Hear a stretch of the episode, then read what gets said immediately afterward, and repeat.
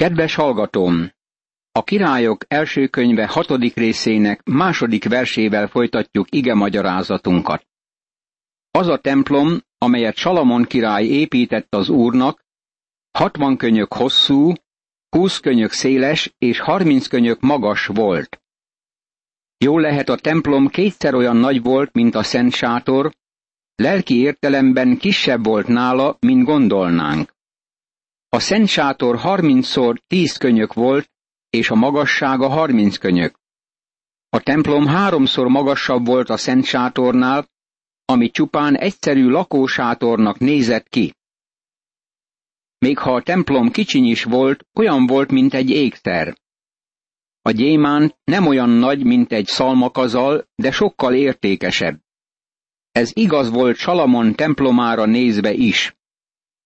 A templom épület előcsarnoka húsz könyök hosszú volt, a templom szélességének megfelelően, szélessége pedig tíz könyök volt a templom előtt. Csináltatott a templomra ablakokat is, kőkerettel és ráccsal. A templom falai körül emeleteket építetett, körös körül a templom falai mellett, a szenténél és a szentek szentjénél is. Körös körül fülkéket csináltatott. Az alsó emelet szélessége öt könyök, a középsőnek a szélessége hat könyök, a harmadiknak a szélessége pedig hét könyök volt. A templomot ugyanis kívülről körös körül lépcsőzetesre építette, hogy a gerendák ne nyúljanak be a templom falaiba. Mint hogy a templom építésekor már készen kifaragott kövekből építettek, sem kalapácsnak, sem vésőnek, sem egyéb vasszerszámnak a zaja nem hallatszott a templom építésekor. Királyok első könyve, hatodik rész, harmadik verstől a hetedik versig. Hadd mondjak néhány szót a templom építésről. Amint már láttuk, csak kétszer akkora volt, mint a Szent Sátor. Egy három emeletes épület vette körül három oldalon. Ez volt az a hely, ahol a papok laktak szolgálatuk ideje alatt. Elől volt egy csarnok, aminek mérete tízszer, húszszor, százhúsz könyök volt, fele akkora, mint egy futballpálya. A bronzoltár húszszor, húszszor tíz könyöknyi volt, míg a Szent Sátor oltárának a mérete ötször, ötször öt könyök volt. Felállítottak tíz lámpatartót, hogy pótolják a Szent Sátor egyetlen lámpatartóját. Volt tíz asztal a szent kenyereknek, az egy asztal helyett. Egyes bútordarabokból is többet állítottak fel, mint azelőtt. Harminc ezer izraelita dolgozott az építkezésen. Őket besorozták a munkára. Volt még 150 ezer külön munkás és 3300 felügyelő a templomépítésnél. A templomot hét év és hat hónap alatt fejezték be. A templom kőből készült, és kalapácsütés zaja nem hallatszott az egész építés alatt. Az építkezés költségét 10 millió dollárra becsülik. Olyan volt az, mint egy ékszerdoboz. Volt két nagyon látványos oszlopa is. Később majd meglátjuk, hogy ezek mit jelentettek. Ezeket a részleteket összehasonlítás céljából említettem. A templom nagyon bonyolultá lett a Szent Sátor egyszerűségéhez képest. Az új szövetségben a templomról nincs szó, csak a Szent Sátorról, mint előképről. Miért? Mert a templom nagyon bonyolult építmény volt. Ez alkalmazható ránk is. Olyan korban élünk, amikor a módszerekre és nem Isten igéjére helyeződik a hangsúly. Az egyház tele van új programokkal és új módszerekkel. Amikor először szolgáltam, mint lelkipásztor egy kis gyülekezetben, gabonaföldek vették körül falunkat. Csak egy kis szobát használhattunk külön vasárnapi iskolai célra. Nem voltak jó berendezések és épületeink. Nem volt központi fűtésünk, hanem kájhával tüzeltünk, amit az imaház közepén állítottunk fel. Elmentem abba a gyülekezetbe később is, nem régen.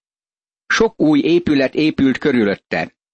Megkérdeztem egy gyülekezeti tagot, aki akkor tért meg, amikor ott szolgáltam. Sokan megtértek mostanában? Azt mondta, hogy nem sokan. A terjeszkedés még nem okozza azt, hogy sok megtérés történjék. Rengeteg módszert alkalmazunk, de nem mind eredményes. Azt hiszem vissza kell térnünk Isten igéjéhez. A második, amit meg akarok jegyezni, hogy Salamon alacsony ablakokat készítetett. Nem voltak ablakok a szent sátoron. Salamon ablakai nem engedtek be sok fényt, de egy kis fény mégis beszürem lett rajtuk. Az emberek többé nem az isteni világosságtól fügtek, ami a szent sátorban volt. Ettől kezdve a külvilágból érkező természetes fénytől függött a látásuk. A harmadik jele az alacsonyabb rendűségnek az, hogy a kérubokat olajfából készítették.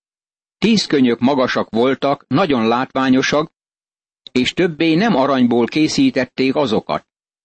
A negyedik megjegyzésem az, hogy a templom díszesebb, kidolgozottabb volt, mint a szent sátor, és több szertartást kapcsoltak vele össze. Ezt a templomot pusztította el Nebukadnetszár.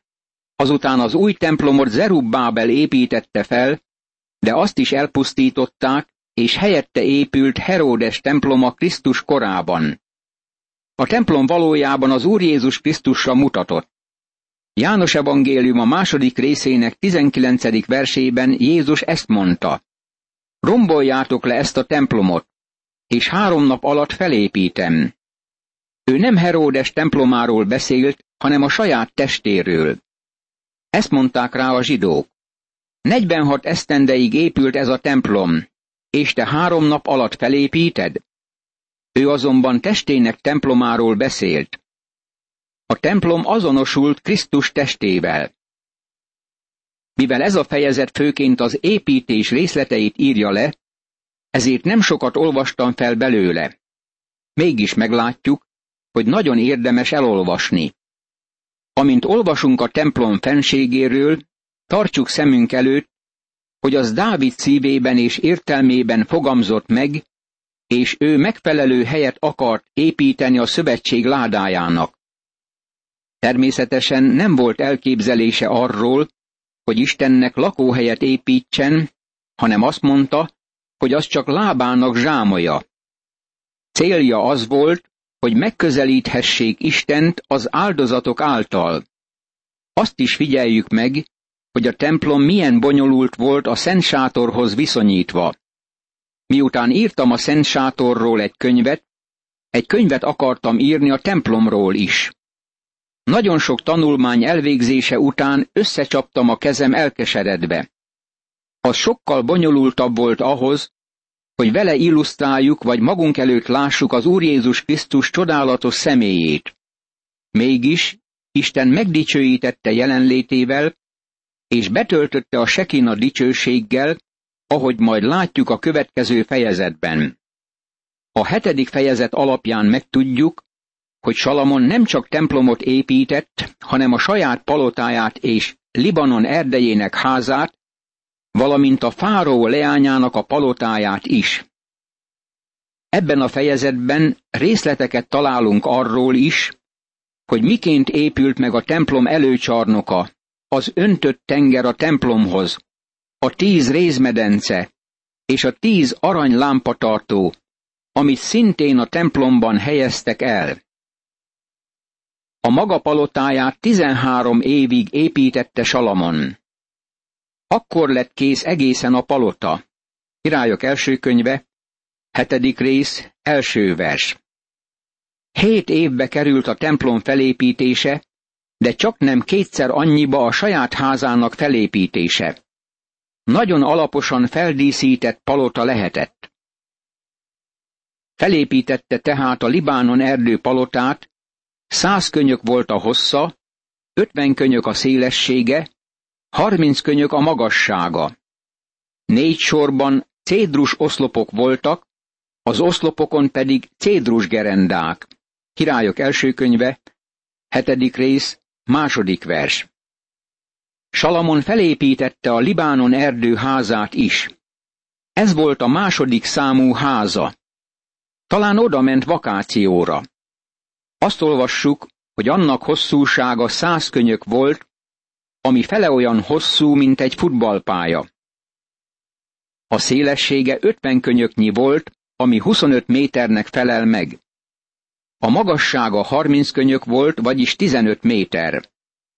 Ezeket cédrus oszlopok négy sorára emelte, és az oszlopokon cédrus gerendák nyugodtak. Hirám, Tírus királya adta a köveket és a cédrusokat, amelyek a Libanonból származtak. Nagyon kevés maradt azokból a magas, kecses cédrusokból a mai időre. Az egész országban, beleértve Palesztinát is, teljesen kivannak írtva az erdők. Nyilvánvalóan valamikor azt nagyon sűrű erdők borították. A saját palotája pedig, amelyben lakott, a hátsó udvarban, a csarnokon belül hasonlóan készült el. Ehhez a csarnokhoz hasonló palotát készítetett a fáró leányának is, akit Salamon feleségül vett.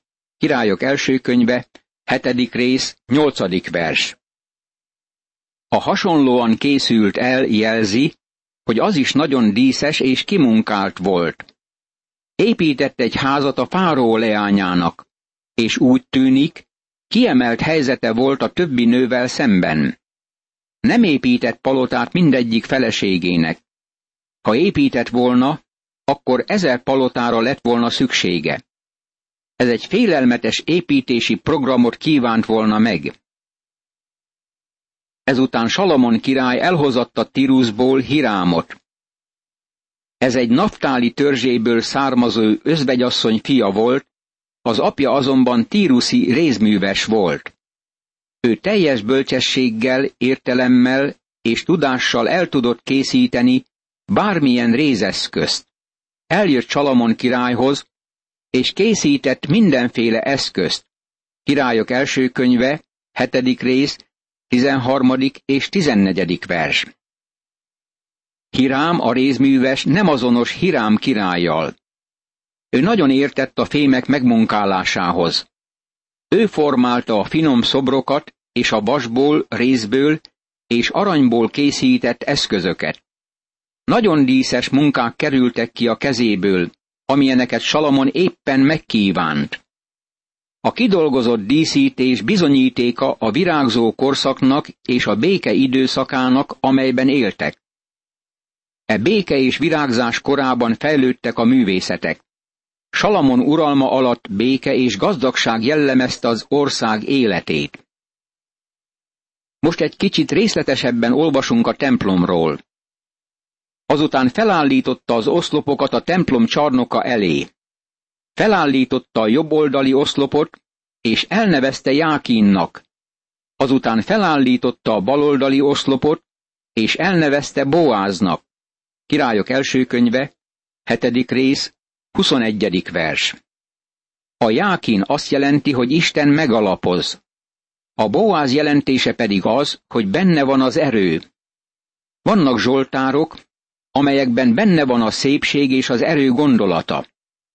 Például a 96. Zsoltár 6. verse mondja, Fenség és méltóság jár előtte, erő és ékesség van szentélyében. Az erő beszél az üdvösségről, arról, hogy Isten képes megszabadítani az övéit. A szépség beszél az Isten tisztelet szépségéről. Mi a szentség szépségében imádjuk Istent. Ez a két oszlop kiemelkedő volt a templomban. Lelki értelemben ez a két oszlop megvan bárkinek az életében, aki imádja Istent. Ha imádjuk Istent, akkor megtapasztaljuk Isten hatalmát abban, hogy megszabadít minket a bűntől. Aztán imádhatjuk őt a szentség szépségében. Semmi rosszat nem látok a szép templomokban és imaházakban. Azt hiszem, ez nagyon is helyén való. A szép templom lehet vonzó az Isten tiszteleten, de nem mindig ösztönöz imádkozásra, és bizonyára nem pótolja az imádatot. Őt imádjuk a szentség szépségében. Vagyis amikor Isten jelenlétébe állunk, átérezzük jelenlétét és a mi alkalmatlanságunkat. Aztán megláthatjuk őt minden szépségében és dicsőségében. Ez volt Ézsaiás élménye, amikor bement a templomba, és Istent látta meg egy magas, fölemelt és szent trónon. Amikor Ézsaiás meglátta magát Isten jelenlétének fényében, rádöbben saját tisztátalanságára. Ekkor megszólaltam, jaj nekem, elvesztem, mert tisztátlan ajkú vagyok, és tisztátlan ajkú nép között lakom, hiszen a királyt, a seregek urát látták szemeim. Ézsaiás könyve, hatodik rész, ötödik vers.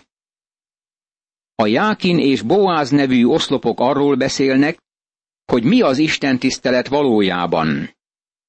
A megváltott léleknek a Szent Isten jelenlétébe való kerülése. Szükséges fölismernünk, hogy Isten imádatának azon a tényen kell alapulnia, hogy ő magasztos, szent és fölemelt trónon ül. Salamon igen megnagyobbította a mosdómedencét a templomban. Azután készített egy öntött tengert, amelynek egyik pereme a másik peremétől tíz könyöknyire volt, kör alakú, és öt könyök magas volt, és harminc könyök hosszú zsinór érte körül. Királyok első könyve, hetedik rész, 23. vers. Egy hatalmas mosdótenger tizenkét részbika tartott úgy, hogy három bika tekintett mindegyik irányba. Annak szegélyét liliomdíszek borították. A tengerben a papok mosakodtak. A szent sátorban csak egyszerű rézmedence volt, itt ennek megsokszorozását és megszépült formáját látjuk a Salamoni templomban. Azután készített tíz réz mosdómedencét, negyven bat víz fért mindegyik medencébe, és mindegyik medence átmérője négy könyök volt. Mind a tíz álványon volt egy ilyen mosdómedence. Királyok első könyve, hetedik rész, 38. vers. E tíz mosdómedence célja az volt, hogy megtisztuljanak mindentől, amikor fölajánlják az égő áldozatokat. Nem a méret és a szépség okozza a szív megtisztulását. Sok gyülekezet van korunkban, ahol gyönyörű az Isten tisztelet lefolyása, de nem tisztul meg a gyülekezet, és nem kerül Isten jelenlétébe. Nem frissülnek föl lélekben, és nem kapnak örömet és békét a szívükbe. A világ összes mosdómedencéje nem képes megtisztítani a bűntől. A medencében levő víz okozta a tisztulást. A víz Isten igéjét képviseli.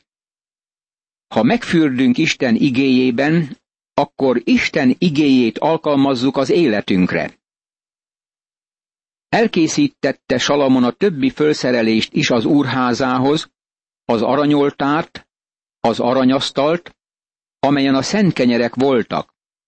A lámpatartókat színaranyból a szentek szentje elé, ötöt jobbról, ötöt balról, a virágokat, a mécseseket és a koppantókat is aranyból. Királyok első könyve, hetedik rész, 48. és 49. vers. A szent sátorban egy lámpatartó volt, amely Krisztusról beszélt. A templomban tíz lámpatartó volt. Megint megsokszorozódott a lámpatartók száma, és ez ránk alkalmazható. Mai társadalmunkban fennáll az a veszély, hogy túlzottan megszokottal válnak az Úr Jézus Krisztus ügyei. Például egy napon hallgattam egy rádiós üzenetet, amelyben az előadó több mint ötvenszer említette Jézus nevét, mielőtt félig elmondta volna üzenetét. Ha emlegetjük az ő nevét újból és újból, az olyan, mintha megszaporítjuk a lámpatartókat.